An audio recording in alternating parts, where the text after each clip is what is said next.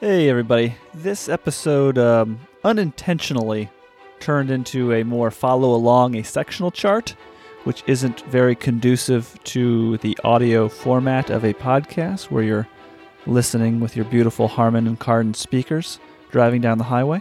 So, what I recommend is skip to about 25 minutes into this episode. That's when we get off of the sectional chart stuff and then that stuff doesn't require the sectional chart to follow along with.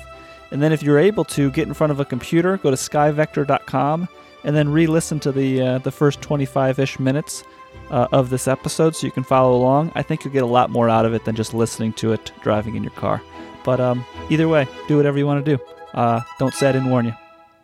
So yes, Mr. Griffing, what uh, what's the next the next item on the list? We'll just jump right into it here. Yeah, the next thing um, we left off with uh, the general emergency frequency, and the next one here I just have bullet pointed flag by a city or by an airport on a sectional or a terminal area chart. Um, as I've prefaced before, this is kind of just like a, a checklist. That's what the uh, what kind of what the, the document is titled here. Uh, checklist. You'd have your sectional kind of sprawled out over top of a table, and you're just kind of pointing around at things and just making sure they have a really good overview, and you've caught anything that you may have omitted uh, during the the normal course of training. Um, and so, flagged by a city or an airport, and what that is, that's a visual checkpoint for like contacting ATC when you're referencing for like an initial call up where you are. If you're doing a VFR initial call up, so you can reference a, a spot. Okay, is I'm trying to find an example of this. Uh, what do you have? What do you have pulled up?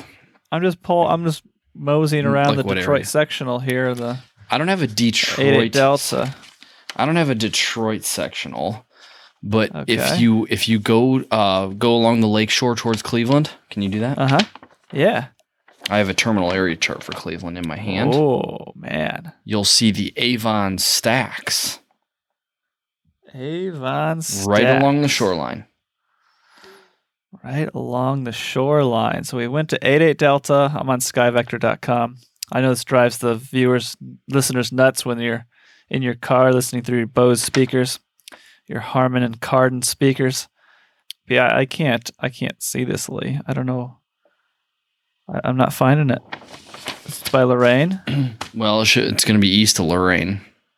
Oh, east of Lorain. Oh, Mhm. okay. Okay. I guess This I'll pull up says- Sky Vector. It says stacks here. It may say stacks. Does it say stacks? Maybe it does. Yeah, there's no there's no flag though. Well, hold on. Mm, let me go to charts. Boom. And if you're frustrated by us always referencing things you cannot see, and you driving and not being able to pull up skyvector.com, stay tuned for episode 100. We have Well, okay. something Go ahead. That'll be Sorry. right up this alley. Uh, as far as uh, go ahead.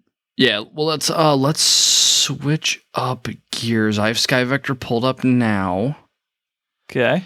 So, actually, honestly, this this may almost be perfect. So, Oh. so one thing, if you're looking at a general sectional, most people, even in the age of digital everything for flight, sectional charts, they're only so detailed for like kind of the the FAA has like a a, a, a design in mind. They have a concept in how you're going to use their different publications. So in a general sectional chart, they assume that that you're going to be operating in not the busiest airspace on that chart. So we've referenced the Detroit sectional and on on the Detroit sectional and Cleveland is kind of like our home, you know, kind of on uh, right near where we grew up and and we can reference a lot of the stuff like home field advantage like we kind of got a feel for how everything goes. Well, so that being a Cleveland's a class Bravo airspace. So some of the busiest controlled airspace uh, you know, there is class Bravo airports. All the biggest airports are going to be class Bravo. And so, the, but what they're saying is if, if a sectional is pretty much they want you they don't want you to be solely relying for navigation to operate in and out of a class bravo. They don't want you to be using a sectional. They want you to do your due diligence and get in a terminal area chart which approximately i think doubles the scale. So you have a lot more um, detail when you're working with the terminal area chart. So let's say cleveland kind of dominates the, the detroit sectional at least in our area where we grew up flying and stuff. Um, so that would be kind of like low hanging fruit, but they don't want you to be just going into uh, class the class Bravo like willy nilly. They want you to go get off a sectional. They want you to get a terminal air chart so you have all the detail. You can be more precise in your location so that you're you know avoiding the class Bravo airspace, the altitudes, and exactly where does that ring fall, how many miles DME, and if you're using pilotage and things like that, you get a lot more, double the detail basically out of a terminal area chart versus just a sectional. Their intent, the FAA's intent, is not for you to go fly into a class Bravo airspace uh, VFR off a sectional chart. There's just not enough detail. Um, may, may, I mean, you can make it work probably, but their intent is for you to have a terminal area chart in your hand. So, uh, and, and so coming back to the flag by a uh, by a um, um, you know, by maybe a specific uh, waypoint or some type of topographical, you know, or visual landmark or something like that to report an ATC where you are. Um, if you were to go down on the Detroit sectional, uh, Rob, and you find uh-huh. Akron Canton, which is a class Charlie, magenta, uh, solid magenta. Yeah. You'll see right north of that kind of buried in that outermost circle, there's a flag that just says Akron. you see that? There's a yes. flag. Yes. Which direction from? Uh, I'm at ACO. Okay, ACO. Well, well, that's the well. ACO is the VOR. Okay. Well, you well actually no, that has one too. That has one too. That one has one too. You're right. So, um, what we need to find. All right. So we're uncovering all kinds of good stuff here. So you're oh, looking at the VOR. KCAK. KCAK. Well, yeah, that's the airport, but we're trying yes. to find visual checkpoints. Yep. Okay. So there's a bunch around Akron Canton, which has kind of proven my point. So if we go, do you see the flags? Yeah, there's a magenta one south over like the yellow Canton area. Well, what does it say? It says Where, what stacks?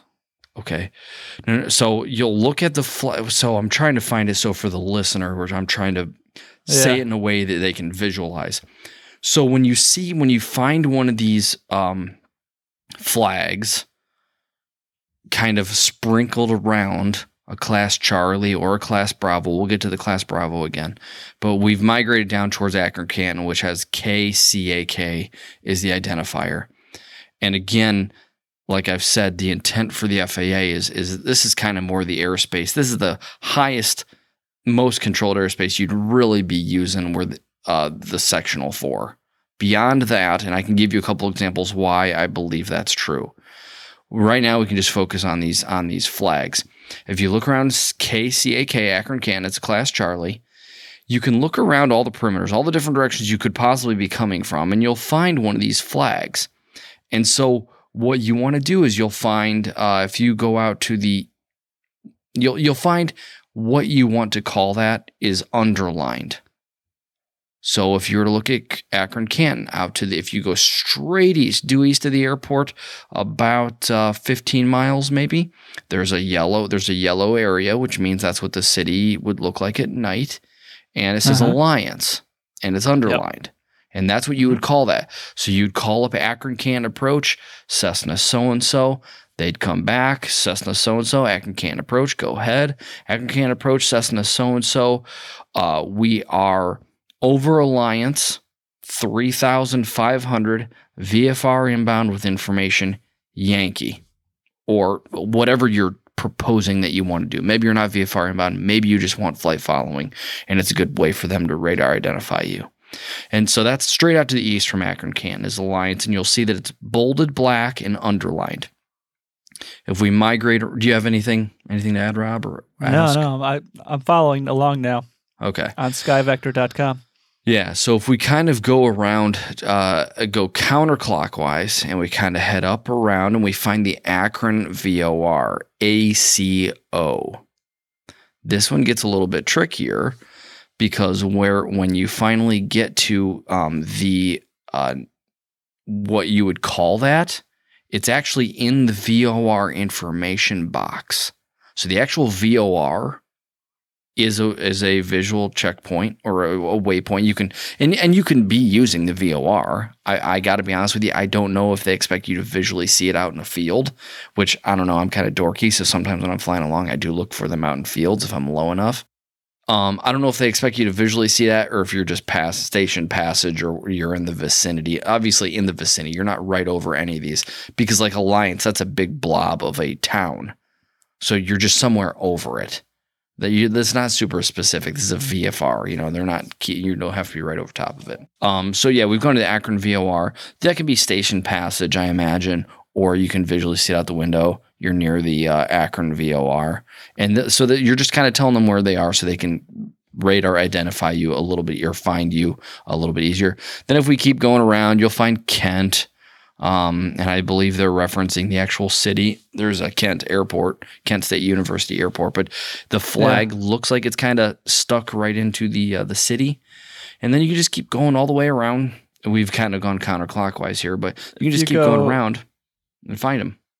Yeah, if you go, uh, so if you're on ACO, the Akron VOR, Yep. and you go straight uh, southeast, Uh huh. it'll be a Miller, which is the airport Yes. name, is underlined, and it's got a flag sticking out of the airport.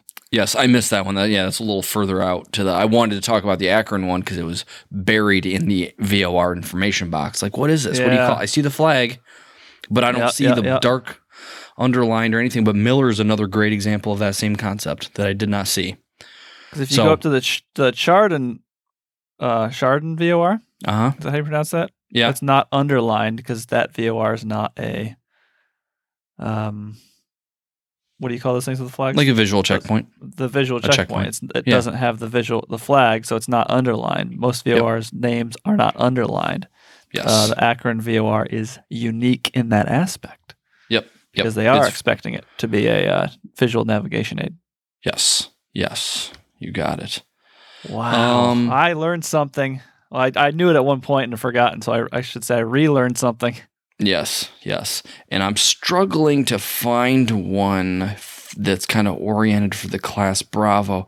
Again, there's one if you know you brought up the Chardon VOR, and if we've migrated up there kind of the to the north of everything we were originally talking about, I believe the Geauga County, which is very it's just to the southeast of Chardon VOR, CXR, if somebody wanted to kind of zoom in on that. Um, Charlie X-ray Romeo is the VOR. If you want to type it in to kind of get yours centered up, right to the southeast of the VOR is Geauga County. Well, that's underlined. It's got the flag. That's a visual checkpoint or a, a waypoint, a checkpoint, whatever you call. it. What's the sectional? Hold on. What's the sectional chart call it? Um, it says VFR waypoint. I think is what they're calling it. Kind of hard because actually next to a VFR waypoint, that's kind of weird. Um, I don't know exactly.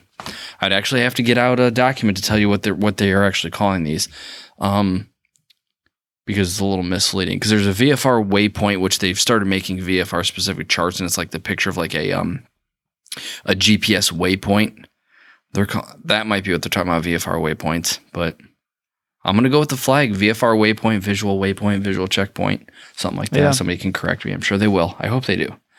And this Um, is uh, this this yeah. is a very sky vector. I just thing I figured out as I was playing around with it. Uh-huh. Uh, the default is going to be uh, like when you go into the map and you pull up sky vector, you can Uh huh. type in the search bar and stuff. It's going to default on this little uh, box in the top right of your map called World VFR.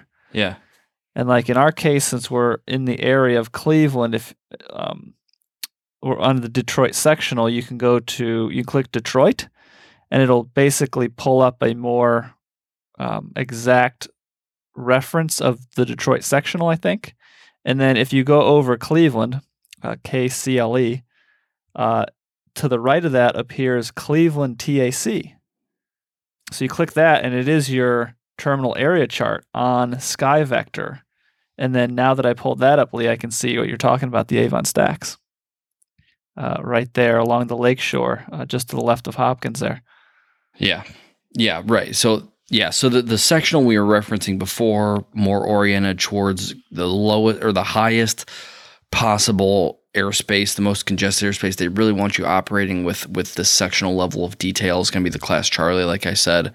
But if you're going into the class Bravo, the busiest airspaces we have uh, that we can f- legally fly into, uh, you know, as a, a VFR pilot, um, would be the class Bravo. They want you to go. Fl- they want you to get a terminal area chart or look at it. So um, I'll pull up the Cleveland. I think I think we have looked at that because it seems like I don't see any of these visual checkpoints for the class Bravo on the sectional.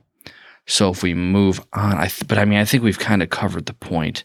Um, if we go to the terminal chair, oh, that even that's like a PDF scan of it. Yeah, that's exactly what it is. So you can you can even go to the side and look up like the little The legend. legends and stuff. And you can do that same thing if you if you remove it from World VFR, which is the default, and then click in our case Detroit or your local area, uh, whatever the name of the sectional is. Mm-hmm. And you click on that, it becomes that sectional, and you can read uh, what's actually on the paper charts, like on the side legends. Um, it's all right there for you. Super handy. I always recommend getting a paper one, anyways, because nothing. Oh beats, yeah, me too. Nothing, nothing beats. And I and again, I think that having that as like a memento, um, getting through the check ride, and all your all your scribbles are on there, um, and all the your first your solo cross countries and all the cross countries you've done are all on there. I, I don't know. I just think it's cool. You're gonna have big old holes wore out in the middle where you folded it a billion times. I think it's great. Um, but yeah, if you were to dial in, I wish we had somebody else's feedback. Like if we had the chat going, somebody could say, "Hey, look at this one," whatever. But um, the the Cleveland one, just going to the Cleveland terminal area chart, you can see. Oh, um, I get. I think. Oh, let me finish this thought. I guess. Um, here with the Cleveland terminal chart, you know, we see the Avon stacks, like I was originally talking about, and so this is oriented around. It's the terminal area chart for Cleveland. So you're going to be operating typically within 30 miles. I think is is is pretty much considered the terminal. I've kind of zoomed in, so I've kind of lost. How far out does this go, Rob? What in the terminal area chart? Yeah, terminal area chart goes. So the terminal area is typically considered about 30 miles from the center of the runway complex out. So, um, this pretty much goes to the edge of the um, the uh, Mode C Veil, Yep. which is 30 miles from the center of the runway complex. So, um, that kind of all stands to reason. So we got a little bit extra, you know, just obviously for for getting in there, and the, the, it's not exactly, but they want to give you a lot of detail, so you're sure of of where you are when you're calling in, and you're sure you're not busting airspace. They're giving you this. This is a really good tool to help uh, keep keep you legal and make the ATC's job easy. Like I said, I think it's about double double the detail of a sectional chart. Yeah, I, I believe that's accurate. about about what I what it looks like. Um, so yeah, we talked about the specific VFR. Um, and so what's interesting is if you're out flying VFR and you're looking, you're using your sectional chart, and you notice on a class Charlie airport, which we've just talked about Akron Canton, because that's kind of on the Detroit sectional on the same side as Cleveland, you'll see information boxes um, out to, you know, pretty much typically, I think the east and west is where I've normally seen them. And I'm looking at these. They're all east and west of the airport. And on a sectional chart, it'll say, you know, contact Akron Canton approach on such and such frequency. And you don't get that same information on a sectional chart for a class Bravo airport. And again, that's further evidence that I have kind of supporting my case that the FAA really their intent is for you to get a terminal area chart because those information boxes for the class Bravo are now on the terminal area chart. If you want to go nav, if you want to go fly VFR into a class Bravo airport using just a sectional, you got to fold over to a legend on the side and look up the frequency for the class Bravo. They don't make it they don't make it hard, but they don't make it as easy as flying into a class Charlie on the using Yes. a sectional. Or if you just look get at- four ForeFlight. That'll do it Well, too. Yeah, do all that. Yeah, make it make it easy. Yep. A lot of this, yeah. Um, I think it's less relevant now because you're more keeping a sectional chart, the paper, as a backup these days for most people. So, it, I mean, in the backup, I feel like the sectional is is good to have a current sectional chart as a backup to ForeFlight in the area you're flying in. Whereas if you're in the terminal area, the sectional does cover, still kind of cover the terminal area and it's a backup anyway. And the for flight or the Garmin app, whatever that is thing is, those basically are going to give you all those details that the terminal area chart's going to give you as well, which is your going to be your primary source of this, you know, your map source in this day and age. ForeFlight. Uh, ForeFlight or the Garmin, you know, any of these. Does that make sense? No, yeah, I mean everybody's gonna go with that. I, I, I don't know. I, I even like the way these sectionals look, though. To be honest with you, even in you know digital, obviously. I don't know. Yeah. I just I just like it. I mean, we have the Jeppesen Flight Deck Pro, and you know you can look at VFR charts on there. It's just not the same. I don't know. Just nostalgia, perhaps. Perhaps. Um, man, email kinda- us. what's Yeah, that? email us. What's what's your opinion, you the listener, on the Ah. paper versus the um, the digital now? What do you use? What do you like to use for like the actual flight? What do you like to use for the actual like pre-flight? I mentioned in past episodes I uh I prefer paper for like the the vision and like planning purposes and laying it out in the pre-flight before I get in the plane. But once I'm in the plane, I prefer the digital. Uh, Lee is, I believe you said you were opposite if you were going to do the switch up. Say, say what? what? What do you mean switch up? What do you mean?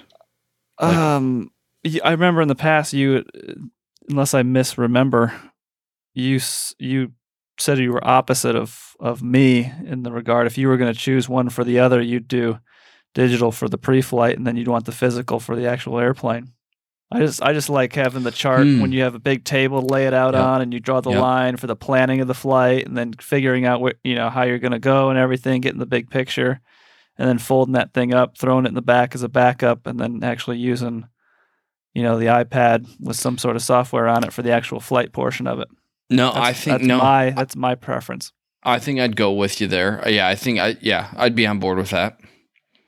I mean, if you're going to go any further like if you're going to go on a real long cross country, I mean, why take a bunch of a bunch of paper maps? I mean, you can have them for, you know, for for um you know, backup, but like you can't keep, you can't tape them together on the ground and then fold them all up all together and then follow along that way. It's just not practical.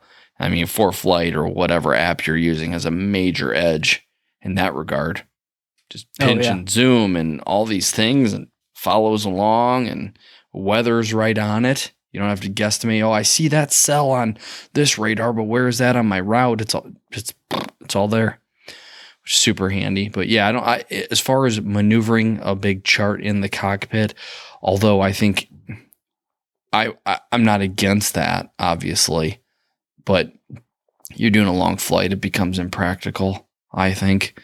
So ForeFlight, I mean, all, all day long, I guess, in the cockpit for a long cross country. If you can keep it on one chart, like if you're in like a kind of a, a more of a toy airplane where you're not going as far and you're all staying pretty much on the Detroit sectional or one sectional, I think that's I think that's doable and that's fine. That's kind of like romantic, if you will, Yeah, in my you're opinion. flying a J three Cub around with no electronics and no electrical system.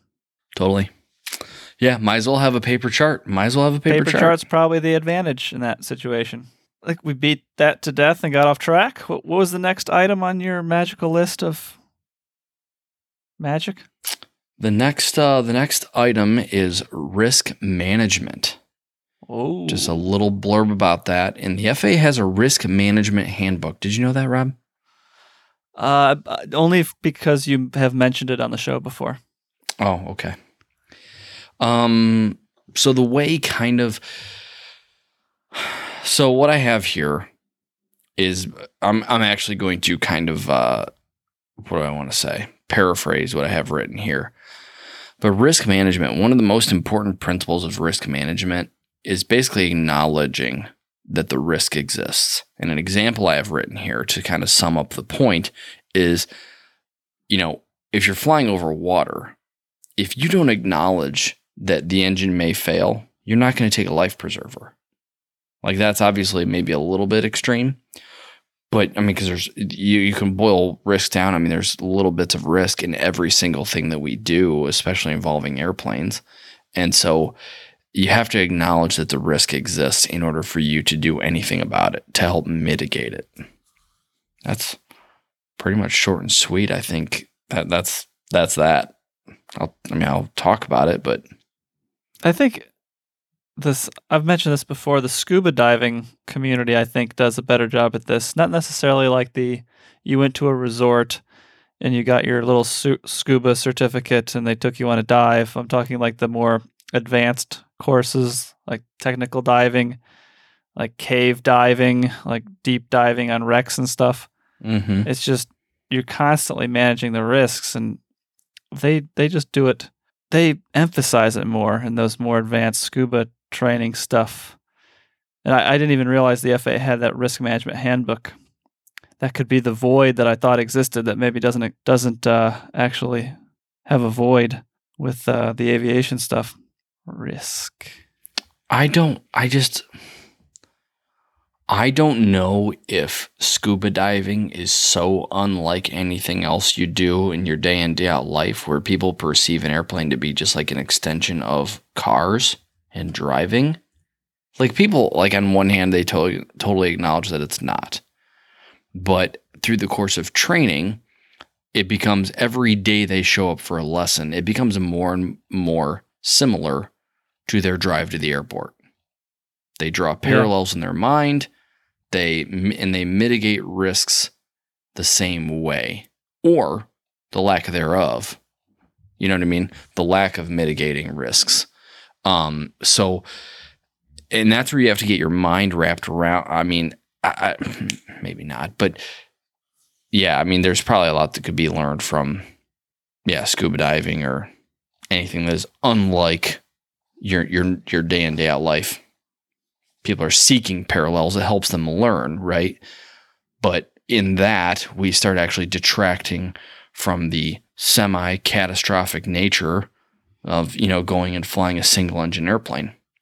There's a ton of risks and every single one of them you know you have to have an answer for or at least a little bit of an answer how you'll address if that single engine airplane which you know obviously only has one engine if that fails if that starts running rough what what are your what are your steps? How do we mitigate those risks? And you're not thinking about that in your car. So if the more we liken it, the more we get comfortable, the more we liken it to a car, and um, the more parallels we draw, the more desensitized to those risks we become. And I guess I'm kind of painting a picture of a little bit of if you really stretch it to complacency.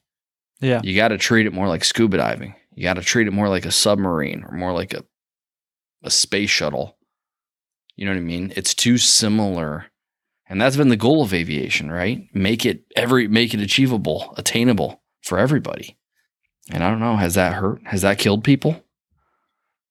Yeah, I mean, I think as technology improves, there's there's always the debate of the technology makes everything arguably safer. Yes. There's no disagreeing with that, but it also I think adds the complacency factor because people it makes it easier and easier. People get more and more comfortable, and then that almost is like a opposite. If you had like a chart, the more technology improves, you know that would be going up one way, and as the technology improves and gets better and better, complacency, you know, goes up with it, and that like almost, I I don't know if it completely voids all the improvements in safety, but it's certainly a factor that I think reduces the gains the technology probably should have initially done. Mm-hmm. If that makes sense. Yeah. As long as you can count on, as long as the the reliability of the technology, you know, exceeds Yeah, as long as the rel- reliability technology is there and you can count on it, which you know we're talking somewhat sort of re- uh, just in the last little bit about like the the ForeFlight on the iPad. Well, iPads are pretty reliable. That's a bet I'm willing to. That's a bet I'm willing to take. You know what I mean? You don't need a sectional in the back for the most part, but in the one time that it doesn't work or your, the battery dies because you had to go around a thunderstorm or you went down the wrong mountain pass and you had to turn around and you know who knows there's a billion examples like that probably but that's just one example you know technology the the information you get out of that iPad and ForeFlight and the apps far far exceed like the weight what are you worried about the weight maybe a little bit of complexity in running in running it eh, but hardly any. So yeah, we It's- always joke around. Go ahead. I was just gonna say if you have, I can't think of another item. But we have, you know, with automation, with autopilots and auto throttles and all these things, you have to understand, you have to be able to revert back to flying, stick and rudder flying. If the highly automated, the technology, the tech side of things, if that fails, yeah, it's a great improvement and it is a safety feature because it's almost like adding a third pilot. You know, it it takes you as the pilot and puts you in a more of a management role of the airplane. And that allows you to focus and it frees up your faculties to pers- to to take in more information. You're not so just inundated with min- hand flying the airplane and making sure you're on airspeed, altitude, and heading, and all these things, and intercepting the VOR course, the localizer, and all the glide slope, all these things. It frees you up. It is a safety feature, but when it breaks or isn't doing what you want it to do, you still need to be able to fly the airplane. So that's an extreme example. But I would say, you know, you when another piece, I, I can't think of a, of a better example that proves the point, but you need to be able to do without it. And if it starts taking you the wrong direction, metaphorically, you need well, literally with with an autopilot, but in any other regard, if it starts taking you somewhere you don't want to go or is doing something you don't want it to do, you need to be able to not only be able to handle without it, but you need to be able to get it back from whatever undesirable aircraft state that it has put you in. I can't think of another appliance or tech piece that would that would actually get you there. But you know, an autopilot is a great example because it can actually, yeah, it's that third pilot I just said, but it also can turn the wrong way. You can have the wrong approach set in, the wrong arrival set in. It turns reverse sensing. It's doing something you don't expect. So it could actively go the wrong, make the wrong turn, 180 degree wrong turn. And you not only need to be able to do without it, but you need to be able to correct the situation um, manually. Kick the autopilot off, hand fly, get it back from whatever undesirable aircraft state that it puts you in. Yeah, and even like we we always joke about the uh, the Cirrus chute, but that's arguably, I mean, an amazing piece of technology. It's good, um, but it's it's good and improves safety. I think more so when the pilot is running and operating as though that did not exist, and it's just an extra option within it. Versus, I think sometimes people like, well, if I get myself into that trouble, I always got to chute. Yeah. It's like, you know, then you're going and doing stuff that you wouldn't have been doing without that chute. And then now you're back in the the zone of how much safer are you because of that, if that makes sense. Totally. You've reduced your, you haven't gained any safety margin because you're being more risky, basically. Yeah. You're doing things you wouldn't do if you didn't have the chute. So if you don't, if you wouldn't do it without the chute, don't do it with the chute, or your margin of safety is not realized. Yeah, and the same thing with like the the Garmin Autoland stuff. It's like that's amazing piece of technology if you're going to still operate as if it didn't exist in the plane.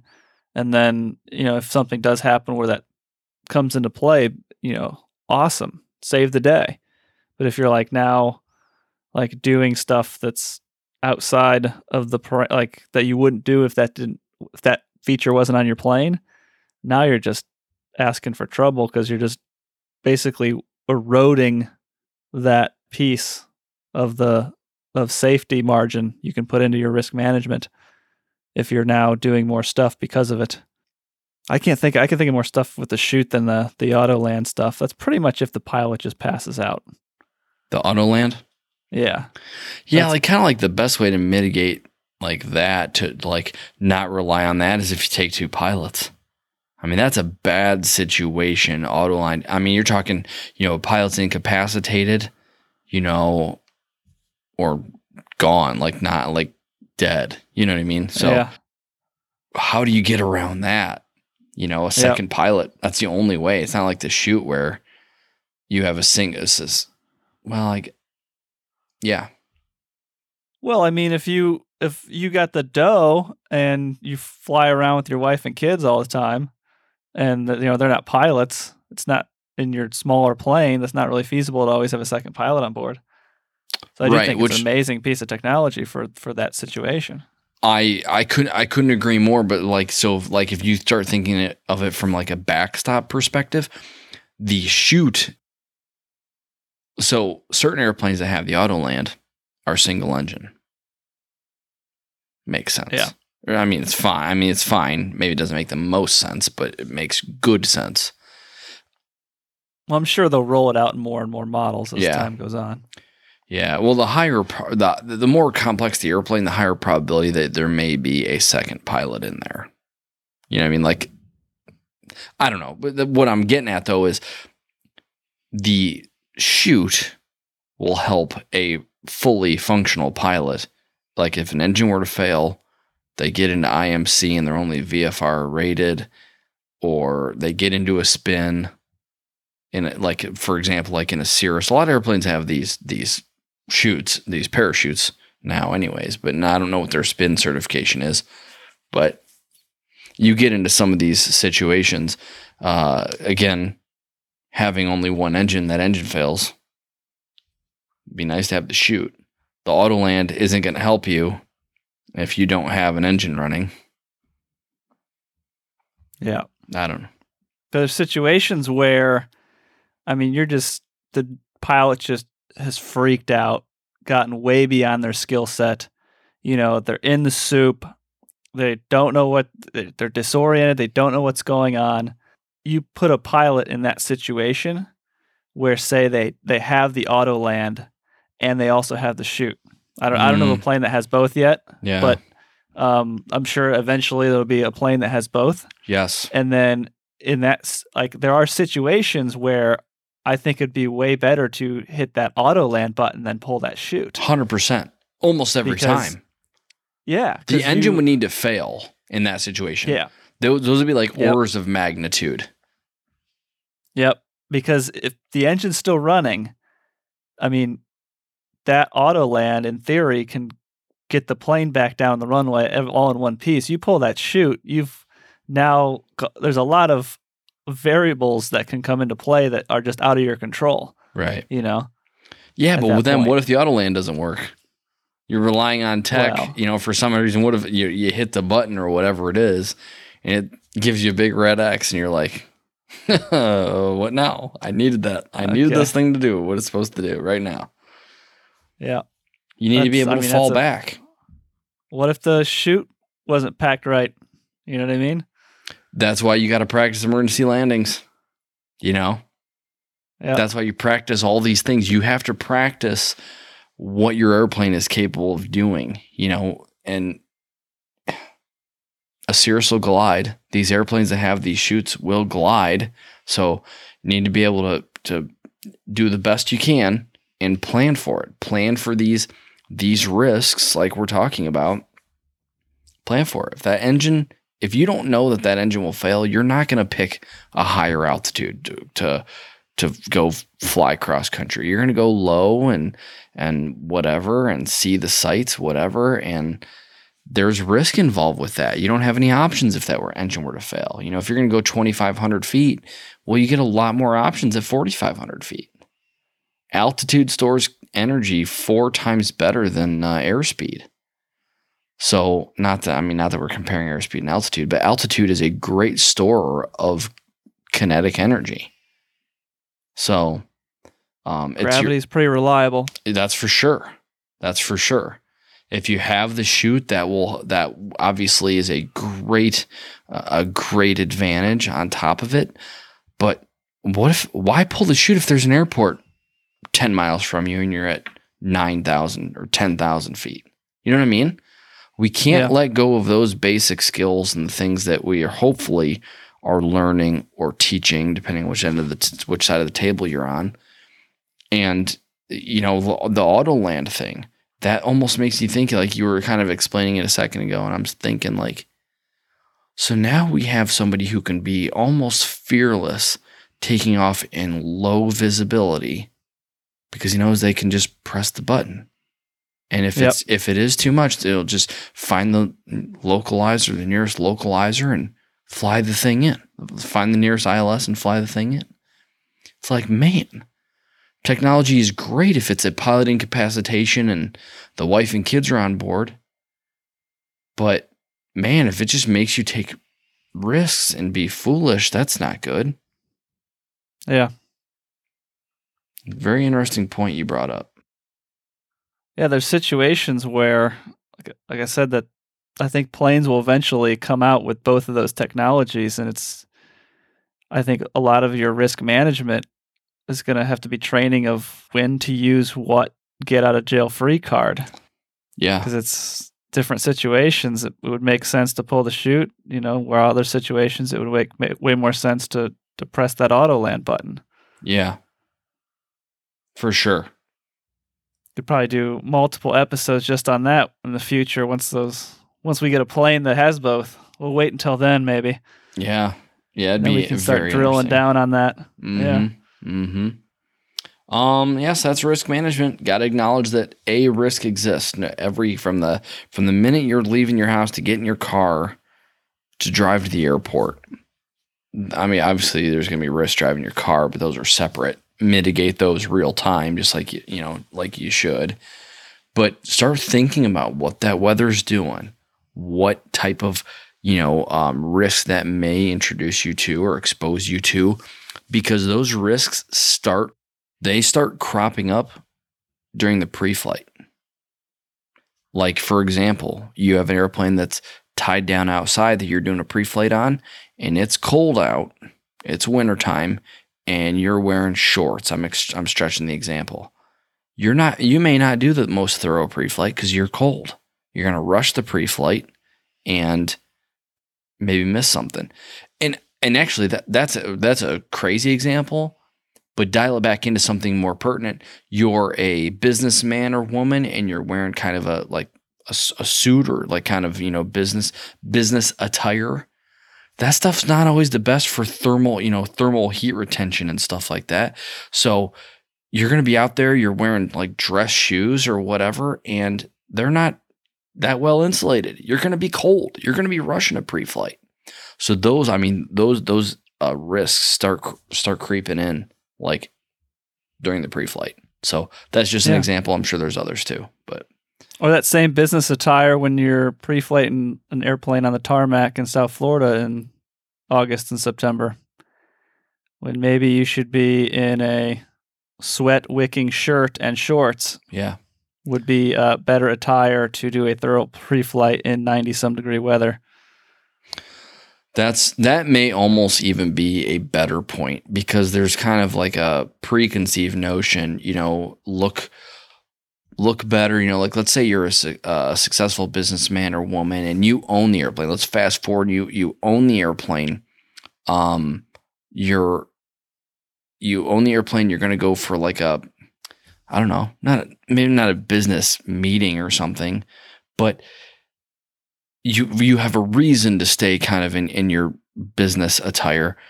That's a really great point. You know, there's a, you kind of want to stay, you know, kind of prim and proper, but that's maybe doing you a disservice for not only the pre-flight, but then you go get in these sweat boxes.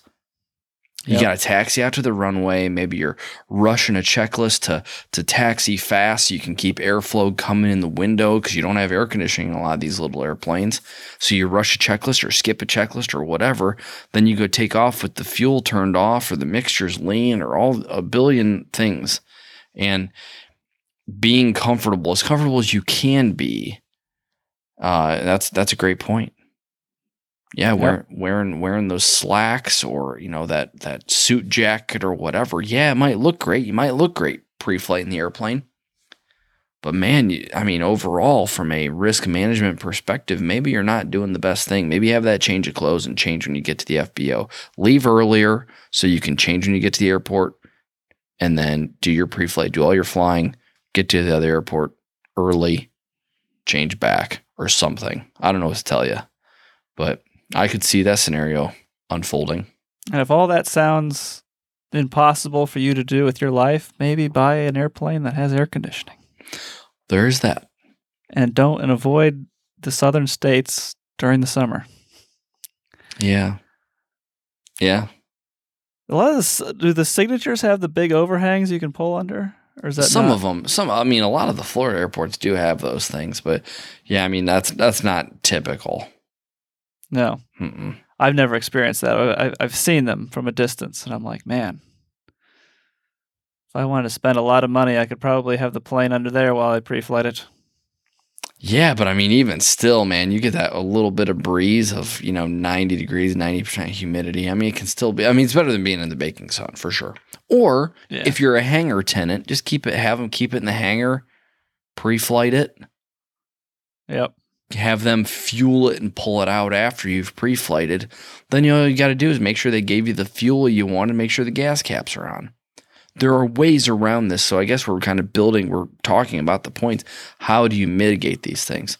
And there's, you know, a hundred ways to skin a cat. So yeah, just see what works best for you, and it's a constantly evolving uh, technique and mindset that'll ultimately, hopefully, you know, have you arrive at you know what covers all of your scenarios you know if you're flying around in the northeast in the winter and flying around in the uh, southeast in the summer you're going to have to mitigate these things totally differently which i think we just highlighted so Yeah.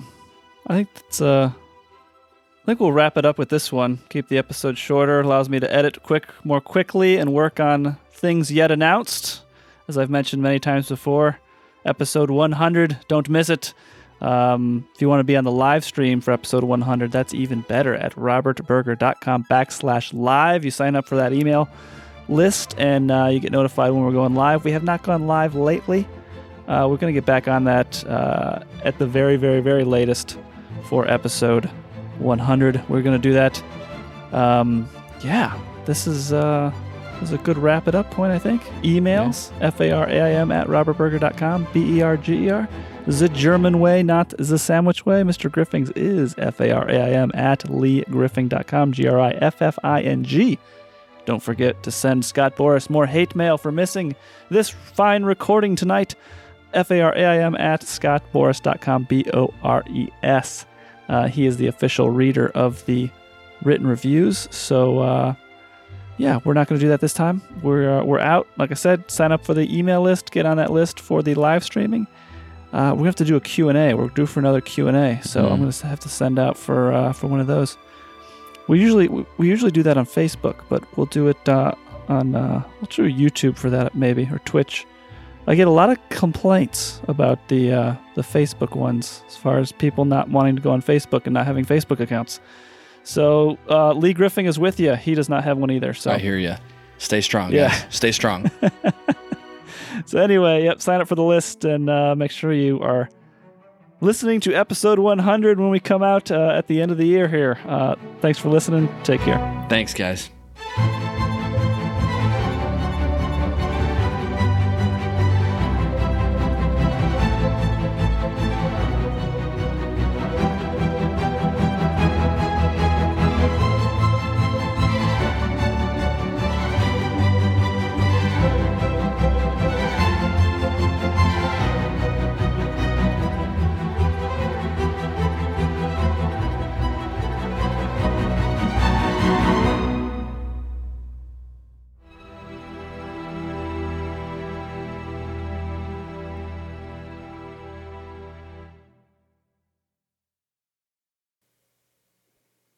Do do do do do. I think that went well.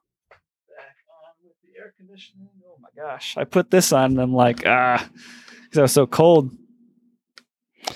yeah i got a hoodie on Well, yeah, you're actually in hoodie weather up there now, right? Just about. Yeah, I mean it was sev- it was 70 today, but it was 55 yesterday. Uh, it's still upper 80s here in Florida during the day. Oh, I was just upper there. 70s at night. It's just there today. Okay. Yeah. Still toasty. Oh, I know. It was nice. It was really nice. We went to Oh, where yeah. did we go? Fort Walton Beach. So quite a bit north of you, obviously. Um, Yeah. But I mean, it was nice. The beaches there. I didn't know how, notice how or I didn't know how nice the beaches were there. Yeah. We got, Florida's got some nice beaches. Very nice beaches. It's not the whole coast, though. There's some junk beaches, but there's a lot of areas with really good beaches.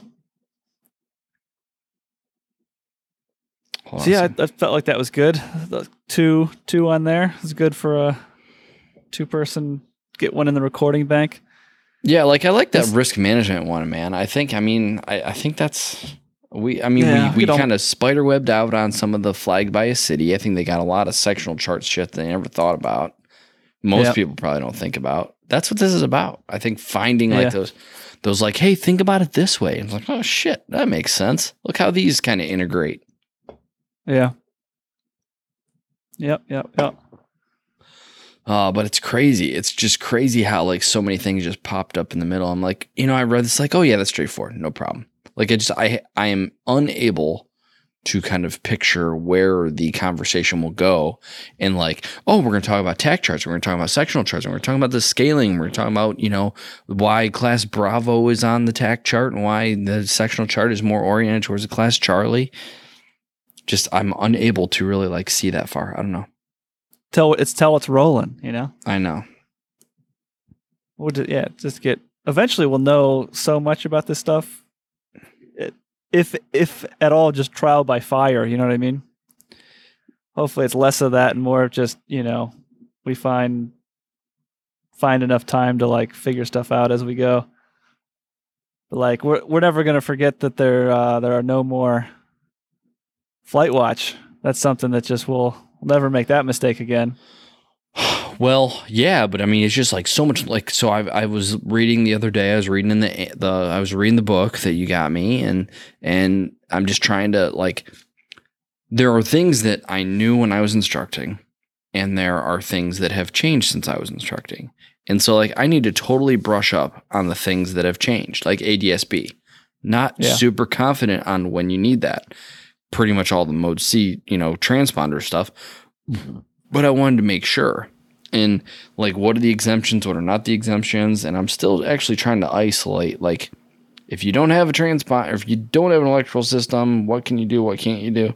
I'm still trying to actually like work my way through that. I have the book open to that right now and it's just not having trouble working through it. But anyways th- those things like so anything that's changed i didn't relearn. I don't use this shit I mean, I pretend to use some of the stuff. I mean, some of the stuff I legit use, but like a VOR, I'm not bullshit. I mean, I use those all the time.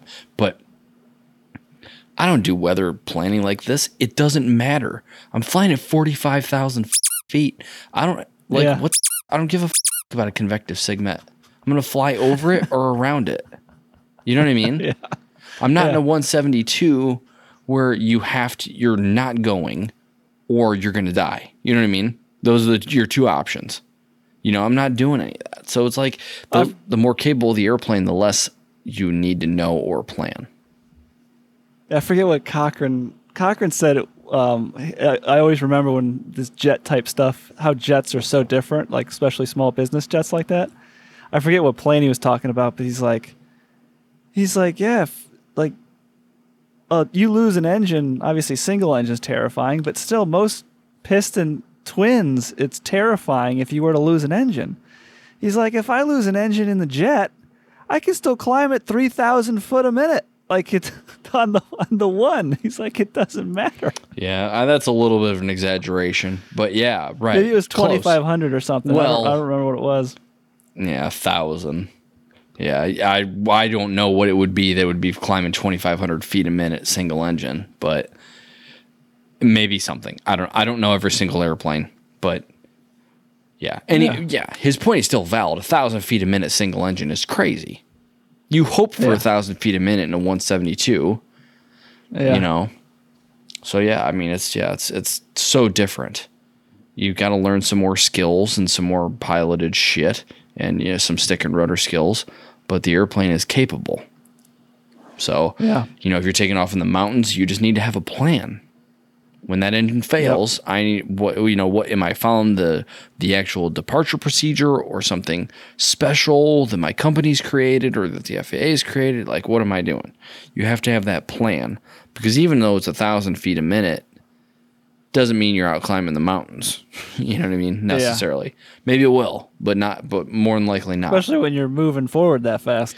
Well, yeah, you're going pretty slow though. If you do like if you think about it, if you're doing if you do like a V1 cut where the engine fails like right at your decision speed, so it's a decision to go, you have to continue the takeoff.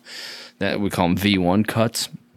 If you do that, you're going to climb what's called V2. So like V2 like in in my plane is like 125 knots. Not that fast. All right. You know what I'm saying? Yeah. So and, I, and that was that's similar to the CRJ and everything I've flown. That's eighty five thousand pounds, so it's right in there, one thirty six. I mean, I can get high depending on how much you weigh. I think like the fastest V one speed I ever had was one fifty one. Can you imagine that? That was our that was our speed that we had to get to on the runway. If we had any failure prior to V one, it was reject the takeoff and stop on the runway remaining after 151 was our V1 speed. Yeah. That's insane. 151 knots on the ground. Like I, I mean, that's hauling ass. Yeah. But yeah, yeah. So I mean, th- that would have been probably you know a 170 ish, probably V2. So that would have been a little bit faster. But it's not like you're doing 250 knots. You know. Yeah. That's true. Good stuff. Yeah.